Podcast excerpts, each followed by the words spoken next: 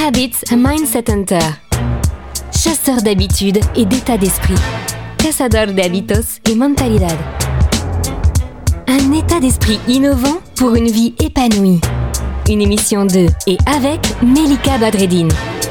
Hello, bonjour, comment ça va? Merci encore pour votre soutien aujourd'hui dans 33 pays et des radios. Nous sommes très heureux de partager avec vous ce moment, alors continuez à nous soutenir.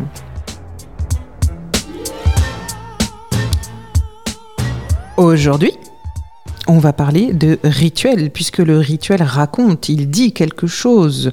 C'est ce qu'on appelle l'approche symboliste du rituel. Et c'est Turner, en fait, qui avait parlé de ça dès le départ. Il faut rendre à César ce qui appartient à César, puisqu'il est à l'origine d'une théorie remarquable. On appelle ça le symbolisme rituel, puisque selon lui, ce que nous nous appelons euh, des maladies, des accidents de la vie, l'infertilité, euh, par exemple, l'infortune, il appelle ça les rites d'affliction. Et selon lui, ça n'arrive pas non plus par hasard, il s'agit donc de rites. Il y a donc comme une forme d'intention derrière ça. Il analyse leur signification comme une sorte de syntaxe du symbolisme, et il distingue trois niveaux. Il distingue une, un niveau vraiment où il parle vraiment de ce qui se passe au tout début, ce qui est à l'origine de tout ça, et finalement ce que permet euh, cette infortune et donc ce rite d'affliction. Est-ce que ça permet de protéger? Est-ce qu'il y a comme une sorte de dimension opératoire, comme un sens du symbole derrière tout ça? Il parle aussi de la récurrence, puisque derrière le mot symbole, il y a évidemment une répétition et une, une récurrence, et donc la valeur de cette situation de récurrence, de répétition.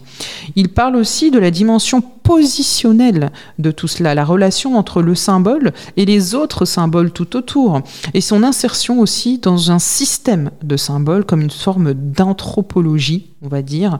Et donc Turner, là-dessus, il a comme une sorte de compréhension de ce symbolisme qui y est inhérent finalement à ces actions et à ces objets rituels et qui font finalement de toute cette étude comme une sorte de théorie contemporaine du rituel.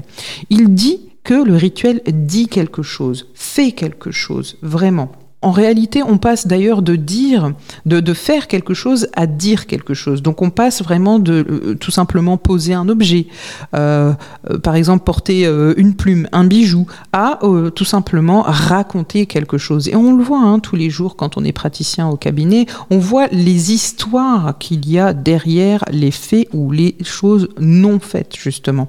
Et pour Leach d'ailleurs, ça, ça doit se comprendre à un autre niveau aussi, puisque le rituel revient aussi à euh, comme des règles grammaticales d'un langage inconnu. Ça revient à comprendre ça.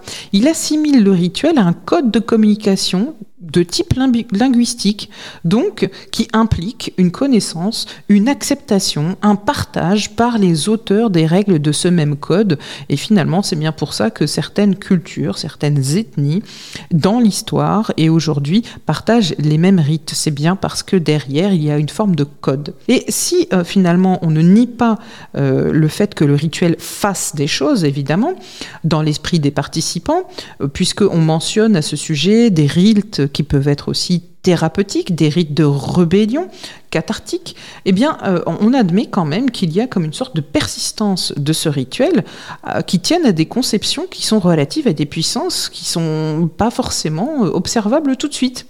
Et là, vraiment, euh, c'est intéressant, je trouve, de prendre cette hauteur et cette distance, surtout quand euh, soit nous, en tant que praticiens, soit euh, la personne qui vient dans un cabinet, puisque ça permet vraiment de conceptualiser derrière le problème qu'on peut avoir au quotidien. Et c'est cette compréhension-là, finalement, qui permet peut-être aussi d'aller guérir, réparer certaines choses qui Aujourd'hui, on peut les vivre comme un accident, mais qui finalement ont du sens et qui sont ritualisés. Le bon plan de Melika. Le bon plan aujourd'hui. Eh bien, moi, je vais vous donner un petit exercice. Tiens, j'ai envie de vous demander ce que vous répétez le plus dans votre semaine, dans votre journée. Allez y chercher le rituel derrière et même le rituel de bah tiens, je suis tombé et je me suis cassé une côte.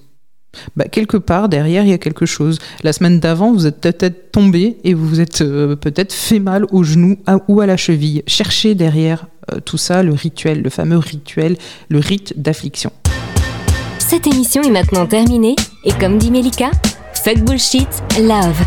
Retrouvez l'ensemble des podcasts de Melika sur toutes les bonnes plateformes de streaming. Info, actu, formation, coaching, ouvrages sur melikabadredine.com.